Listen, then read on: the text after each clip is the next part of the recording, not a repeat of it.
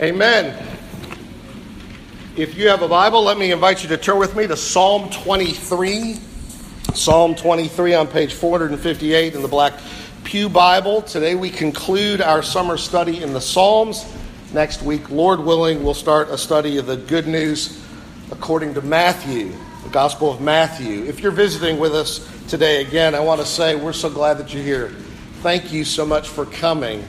At Redeemer, we believe that all Scripture is God-breathed and profitable, beneficial, helpful, useful for teaching, rebuking, correcting, and training in righteousness so that the man or woman of God may be thoroughly equipped for every good work. So every week at Redeemer, we seek to read, mark, inwardly digest the Scripture.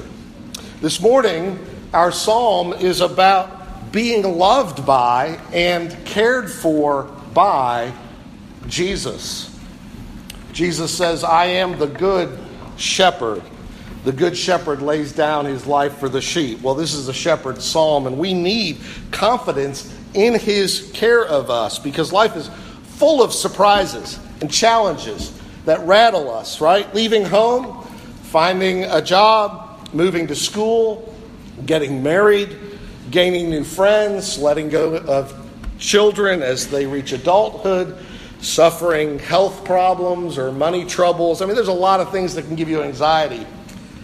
I uh, suppose everybody has a roommate story somewhere, some shape and form. My roommate, my freshman year of college, was a potluck roommate. We didn't know each other. He and I were uh, pretty dramatically different.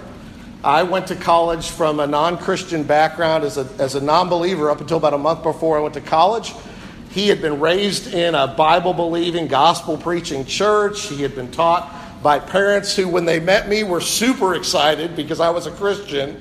My parents were not unexcited about him, but my my dad didn't care at all about Jesus. That wasn't on his radar screen.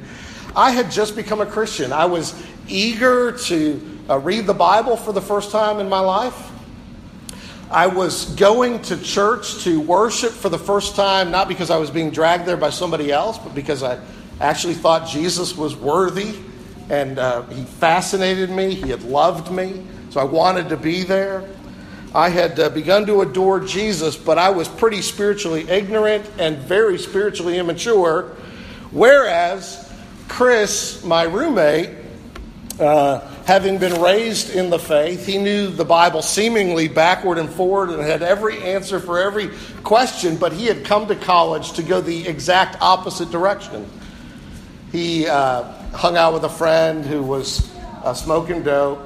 He um, this will date me, but he they got an, a color copier in the early days that you could actually get a personal color copier, so they could make fake I Ds I Ds for uh, all their friends and such. He was reading Anton LaVey's Satanic Bible.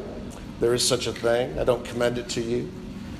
And uh, and he was something of a pyromaniac. Now, I have my quirks, too.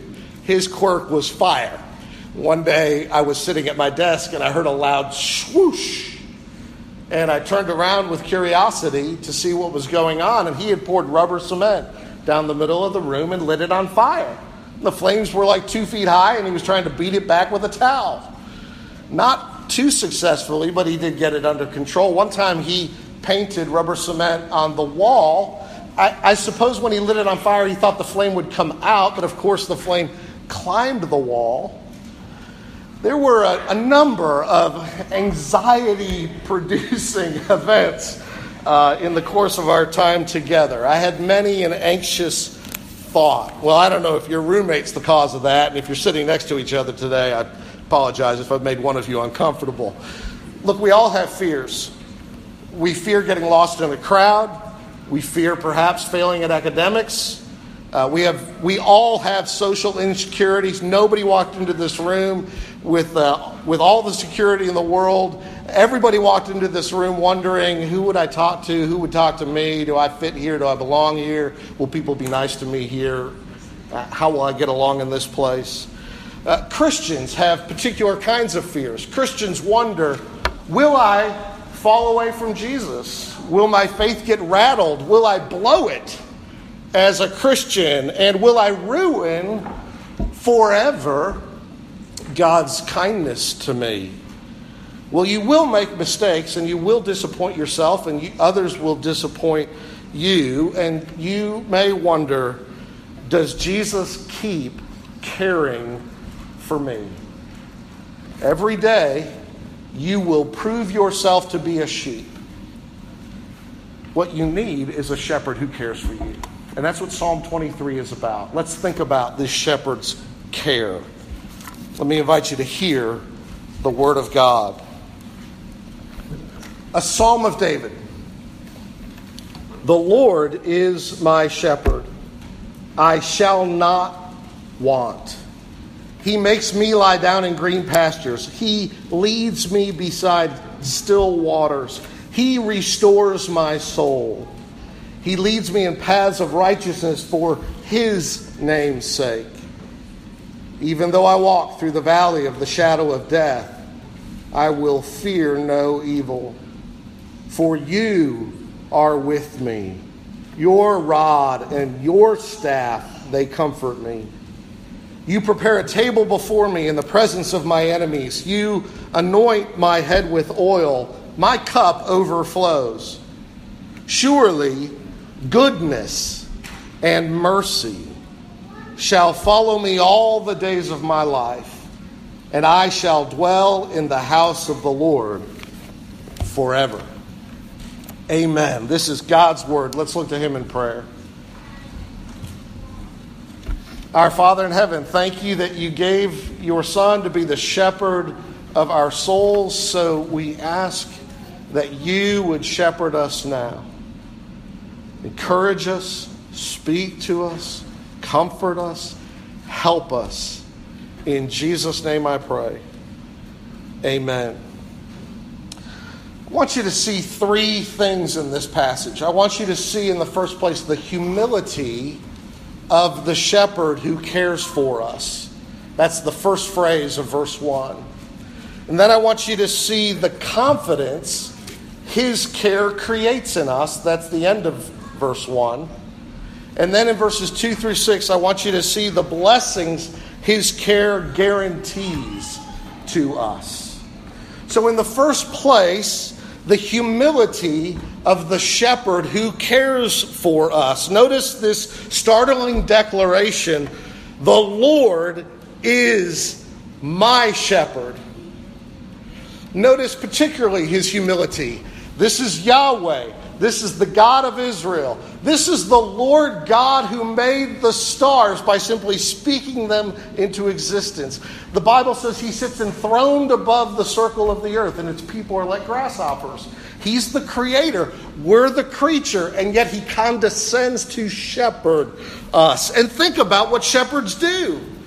Shepherds do a dirty, nasty, frustrating, unending work in in even the worst possible circumstances. You know, uh, perhaps, that in Israel, as in other ancient societies, a shepherd's work was considered the lowest of all the works. If a family needed a shepherd, it was the youngest child they sent out to watch over the sheep, to live with the sheep twenty-four hours a day, to make to make sure that they got to water and got to grass and were protected from animals, whether day or night, summer or winter, fair weather or foul. They labored for the sheep. As Jim Boyce says, who in their right mind would choose to be a shepherd? And yet God chooses to identify himself as a shepherd and actually do the work of a shepherd for us. You know that Jesus said, I am the good shepherd. I know my own. My own know me, just the Father knows me. I know the Father, and I lay down my life for the sheep. Think of the humility of that. Oh, years and years and years ago now, when he was little, so I can embarrass him by saying my son Joshua, Joshua, he must have been five or six, said, maybe even younger, said, is what God did for us like uh, like one of us becoming a mosquito? And as a dad, I kind of puzzled over that. What? And he said, oh, never mind, never mind. And I said, no, no, no, what do you mean? He said, well, you, you, you mean, I said, you mean the incarnation? He said, yeah.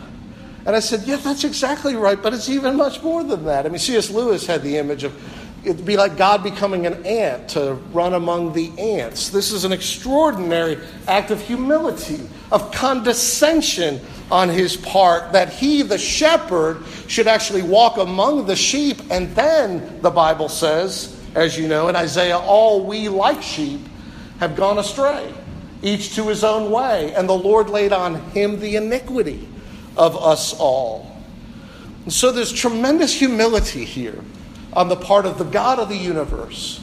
Let me then ask you, is he your shepherd? Can you say, the Lord is my shepherd? Not, not just that the Lord is a shepherd or the shepherd or their shepherd or even our shepherd, but, but do you say in your heart of hearts, the Lord is my shepherd? This is very personal. There's no use talking about going on in maturity in the Christian faith if your faith is not in this shepherd, but in yourself. Not in what he does for you, but rather in your doing something for him. No, no. Every day we prove we're sheep. We need a shepherd. Is he yours? That's the first thing. Notice his humility. But second, notice the confidence his care creates. The confidence. What follows that phrase, the Lord is my shepherd, what follows is, I shall not want. This is an irrefutable deduction from the first statement. If the Lord is my shepherd, then inevitably we must say, I shall not want. Now, I realize want sounds like uh, desire, like I want something, I have desires for something. It's not the way it's being used here. The psalmist isn't like a Stoic. He isn't saying, I will, I have no desires, or I have no interests, or I have no loves. No, no, no. Want as in lack, right? For want of a nail, the shoe was lost. For want of a shoe, the horse was lost. For want of a horse, the rider was lost. And for want of a rider, the battle was lost. For want of, or lack of. And he says, I, I lack nothing. I will lack no good thing that he deems wise and good for me. Left to themselves, sheep lack everything. They aren't able to provide for themselves. But here, as Matthew Henry puts it, I shall be supplied with whatever I need. And if I have not everything I desire, I may conclude it is either not fit or wise for me, or not good for me, or I shall have it in due time. I mean, this statement, the Lord is my shepherd, I shall not want, is an Old Testament way of reciting the gospel of Romans chapter eight, verses thirty-one and thirty-two. Romans eight is in many ways the apex of the book of Romans, which is in many ways the apex of the high theology of Jesus Christ and salvation. And Romans eight, thirty-one and thirty-two says, what then shall we say to these things? If God is for us, who can be against us? He who did not spare his own son, but gave him up for us all, how will he not also, along with him, graciously give us all things? In other words, the logic of the gospel is, if God the Father did not hold back giving you his own beloved, unique son, then he isn't hiding anything else good for you, wise for you, that you really need. He isn't holding it behind his back, playing games with you about these things. No, if he gave Jesus for me, anything else I need is a lesser good. And he's not keeping it away. But there are times when it isn't wise for me to have. There may be things that aren't good for me to have. And he knows the best time on all of that. So this is the confidence that his care creates. The good shepherd has met my deepest need for the forgiveness of sins, reconciliation to God. Therefore, he won't forget my other needs. Now, notice this long list of blessings then that he guarantees to us. Uh, but before we jump into them in verses two to six, um, I just want you to see that he's piling up a list of things. And we should say this about that list. These are all good things, but they will not all be experienced at the same time by every believer. I mean, lying down in green pastures is a different experience than walking through the valley of the shadow of death. So these things may take their turn as blessings in your life.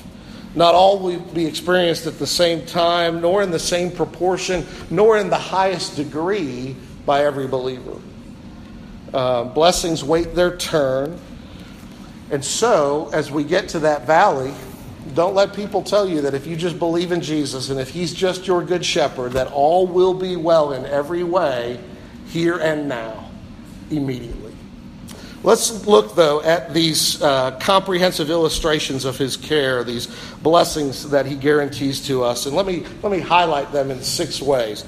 In the first place, what do we have in Jesus? We have rest in his provision. Notice the language here, verse two. He makes me lie down in green pastures.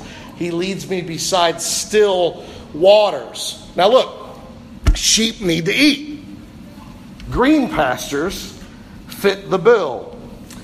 In Israel, green pastures aren't available everywhere all the time. There, there's the, the spring, uh, the winter and spring rainy season where everything is lush, and then there's the summer and fall dry season when you have to find higher pastures for sheep. He knows how to find those pastures so that his sheep may eat to the to their full, and then lie down relaxed in green pastures. And he leads them, it says, besides quiet or still waters. Sheep, I'm told by others, and I commend uh, Philip Keller's um, book, uh, Shepherd Looks at the twenty-third Psalm, but many have commented on these things. Sheep are skittish. Uh, they, they get antsy and anxious about things uh, they're not familiar with. Uh, sheep won't, I'm told, drink from a quickly moving brook, but they need a quiet pool from which to drink so that they don't feel anxious, get nervous, and then refuse to drink. Well, he knows how to provide these things for his sheep.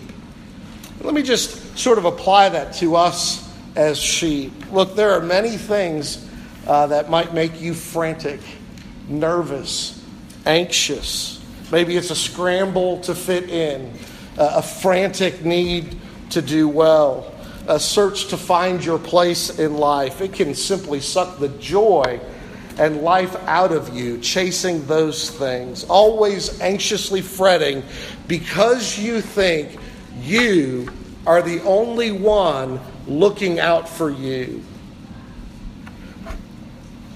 But that isn't the case. The Good Shepherd is looking out for you. You may say to yourself, if I don't go to every party I'm invited to, I'll never have community. Or if I don't make myself fit in, I'll never have friends. So I need to become somebody I'm not.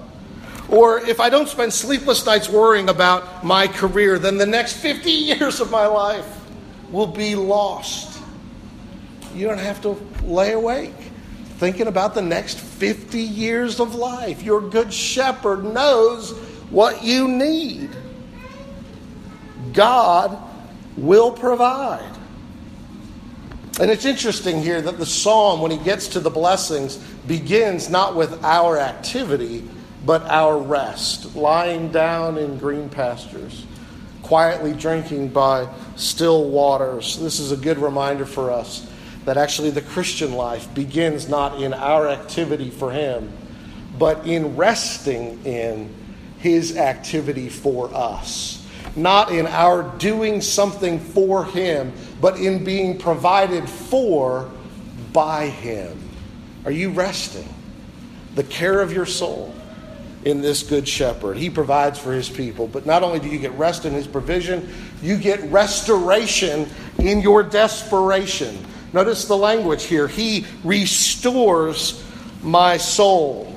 He's thinking of a soul that's out of whack, or a soul that's turned upside down. In fact, again, the shepherds here who deal with sheep say he's thinking of, of what they call a cast sheep. This is a uh, this is a sheep that has has eaten its full in the green pastures and drunk its fill at the quiet waters, and now it lies down to take a siesta, so to speak. It gets really comfortable on its side, but it's it's lying down in a, a perhaps uh, where there's just a, a little low spot. It it rolls onto its backside. Its legs get up in the air, and then, as it happens, a sheep cannot right itself if all of its legs are up in the air. The problem is, having eaten and drunk, gases build up inside it, and unless it is rescued, it will die. And only the shepherd can come along and rescue it. He's thinking of that picture with regard to us. You may find yourself trapped in a pit of your own making, unable to right yourself. Maybe you think you've already screwed up your life so badly there's nobody who could help you. Look, the psalmist is saying God loves to rescue people who have made a mess of their own lives and who cannot rescue themselves. He can.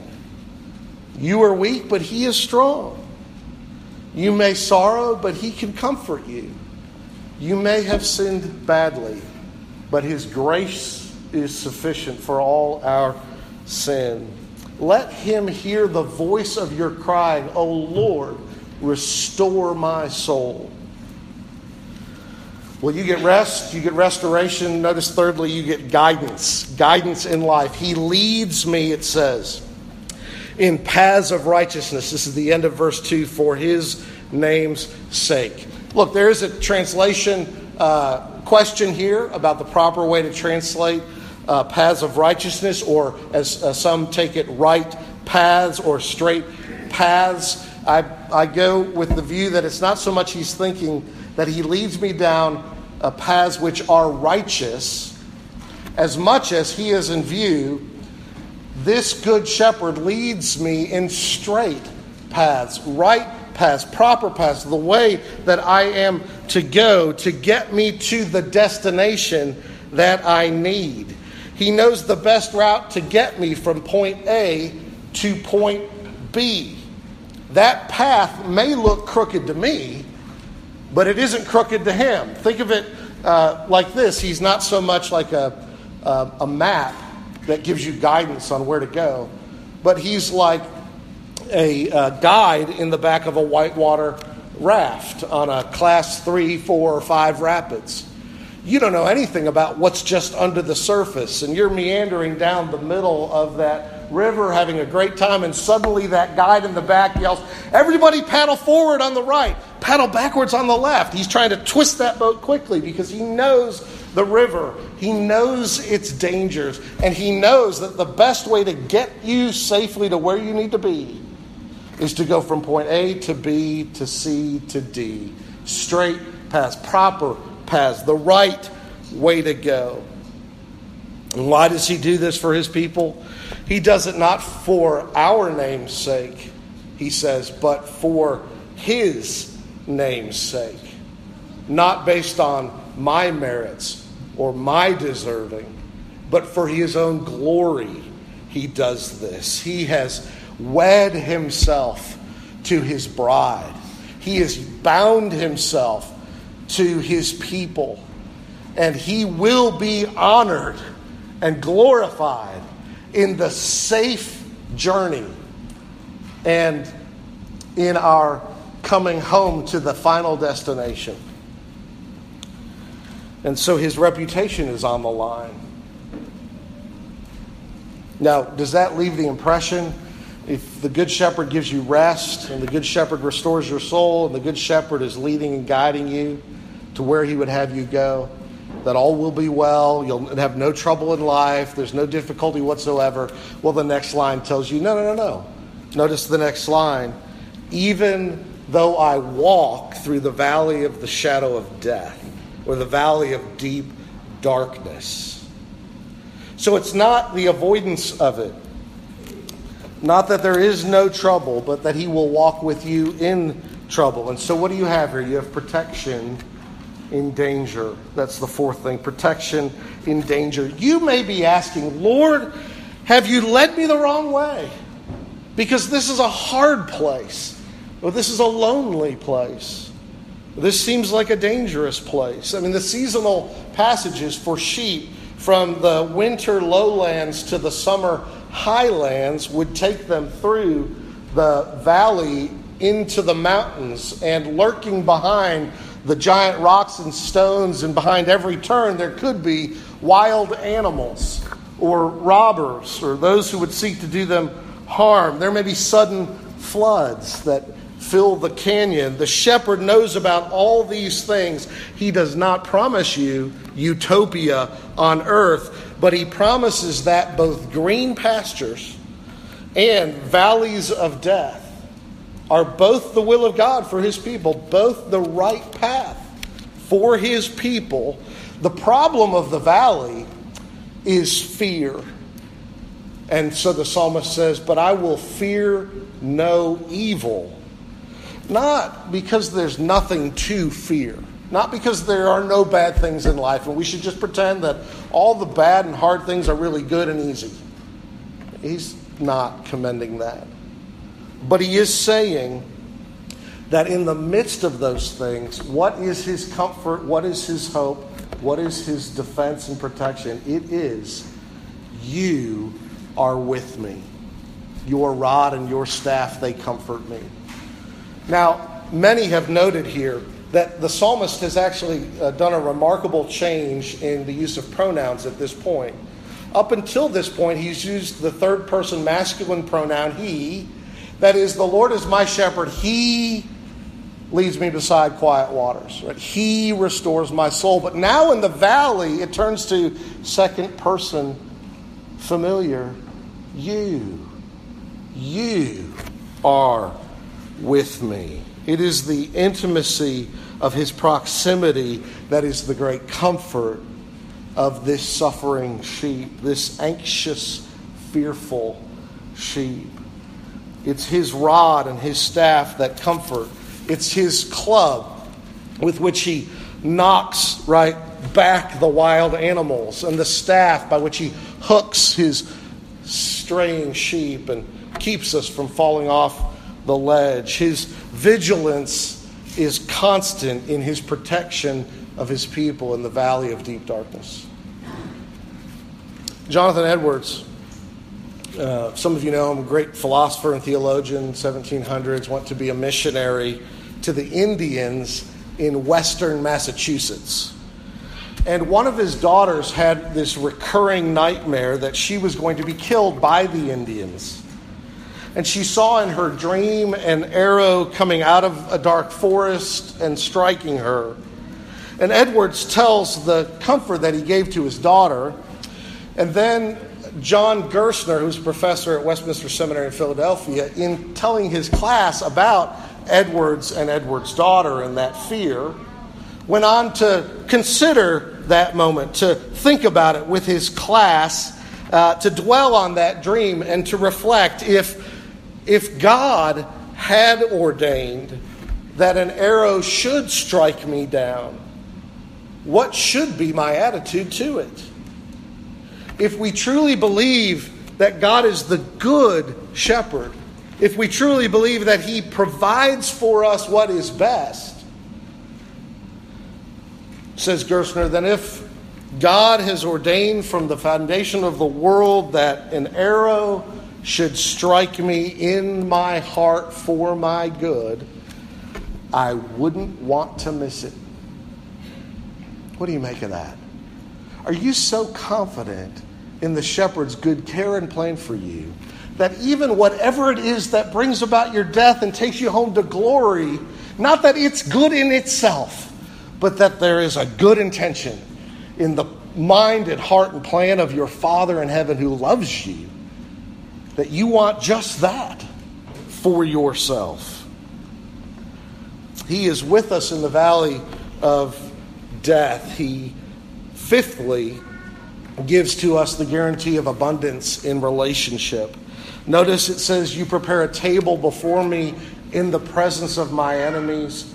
You anoint my head with oil, and my cup overflows. What's he speaking of? Well, actually, the metaphor has changed from shepherd and sheep. The metaphor has changed to a host and his guests. A host at a banquet. And at this banquet, you might have expected, knowing that we're the creature and he's the creator, you might have expected that we would play host to him. We would be his servants, and he would be the honored guest for us. We would work for him. We would serve him. We would do what needs to be done. But actually, the metaphor is reversed. He, the host, serves his guests. That's us. He puts the towel on, and he washes the feet of his disciples. That's Jesus in the upper room. He supplies the table for us. He waits on us in the presence of our enemies. He anoints our head with oil, and our cup overflows. The image there of oil is perhaps thinking of the perfumed oil, which would have made a banquet a more pleasant place uh, for people who were otherwise dry from the brutal dryness of their climate and the heat of the sun, and uh, perhaps in need of a covering of perfume. It may be that idea. It may be the idea that sheep get all kinds of bugs in their thick wool and that just irritate their ears, uh, these little things that just trouble them, and the oil poured on the head and smeared into uh, the ears would kill these enemies, these irritants, these uh, things that stand in opposition to your enjoyment of the banquet. And he says, my cup overflows. Oil and wine are both pleasurable luxuries that make life much more enjoyable. Wine here clears the throat. Wine gladdens the heart of man. And his image here is that the cup of wine is filled to the top. It's not short. People uh, will sometimes note that in, in Middle Eastern cultures, this would have been a sign that you, that, uh, that you were a welcome guest and that everything the host had was yours. In other words, the cup isn't filled halfway. The cup isn't filled part way or even almost to the top. The cup isn't even filled right to the top, but the cup is filled to the top and another drop is added so that it overflows, which was the host's way of saying, everything I have is yours. I am lavish. I am generous. Uh, you may have all my possessions. I will spare no expense for you. This is the kind of God we have. He doesn't tease us with tastes he will not ultimately fulfill. And so we may have abundance in relationship with him. And then finally, he says, you may have assurance of future grace. Notice that last line, surely goodness and mercy will follow me all the days of my life, and I will dwell in the house of the Lord forever. This is the assurance that his sheep may have. Sheep are foolish, foolish creatures. As one put it, no creature will lose itself sooner than a sheep. So apt it is to go astray, and then so unapt to find the way back. But here, even his sheep that stray have two things hunting them: goodness and mercy. Mercy here, uh, chesed, a covenant love, steadfast love and faithfulness. Uh, the, the word here, following me, is uh, really the way in English it comes across. It comes across much too weak. It's actually a very strong and active word. Uh, English translators continue to translate it, follow me, because that's the way the King James had it. And this was such a beloved psalm that nobody really wants to mess with the beloved King James Version of Psalm twenty-three. But the word he uses for follow here is the word used elsewhere for persecute. It's the word for pursue. It's the word used for hunt me down and get me. So the image is here of a sheep going astray, and the shepherd sends his two dogs named Mercy and Covenant Love after you to hunt you down and bring you home.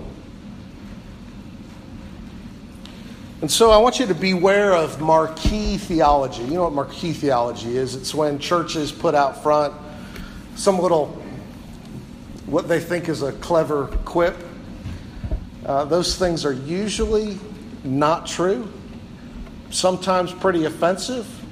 They certainly don't tell the whole story. Even when churches put out in front of the building a Bible quote, sometimes that Bible quote taken out of context, sometimes that Bible quote is wielded like a club. You just need to be careful about marquee theology. Now, some marquee theology is worse than others. When I lived in Fayetteville and I was pastoring university students at the University of Arkansas, I drove by a church every day that had a marquee that said this: God is as faithful to you as you are to him. Now, I wonder if a cold shiver just went down your spine when you heard that. I hope it did.